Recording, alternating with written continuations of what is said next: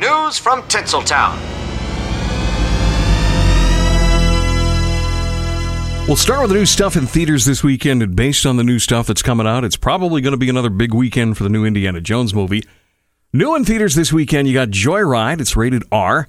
Ashley Park plays the adopted daughter of white parents who go on a crazy journey across China to find her birth mother.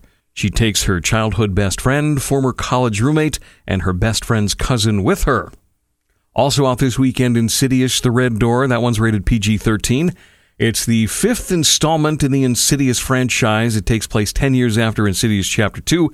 Patrick Wilson and his now college age son must return into the further to face the family's past and put demons to rest for good. Well, at least the theaters will be air conditioned. Outkick magazine says Kevin Costner's time on Yellowstone may be done. He filed several court documents for divorce, one of which reads, I will earn substantially less in 2023 than I did in 2022.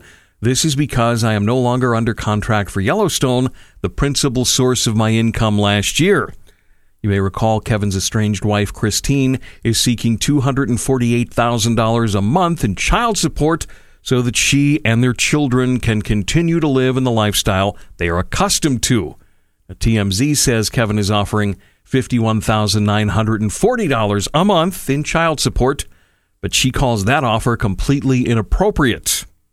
Other celebrity breakup stuff Ricky Martin and his husband are divorcing. They've been married for six years. How'd you like to own a piece of TV history? Alan Alda is auctioning off the combat boots and dog tags that he wore on MASH. The proceeds will go to the Alda Center for Communicating Science at Stony Brook University in New York. And we'll wrap it up with some celebrity real estate news. This is from the Robb Report. They say director James Cameron is selling his 100 acre Santa Barbara ranch. This is where he wrote Avatar.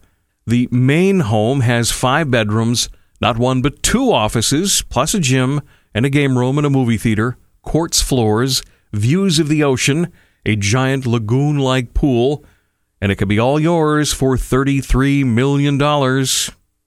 And that's what's happening in the world of show business. There you have it. News has never been softer.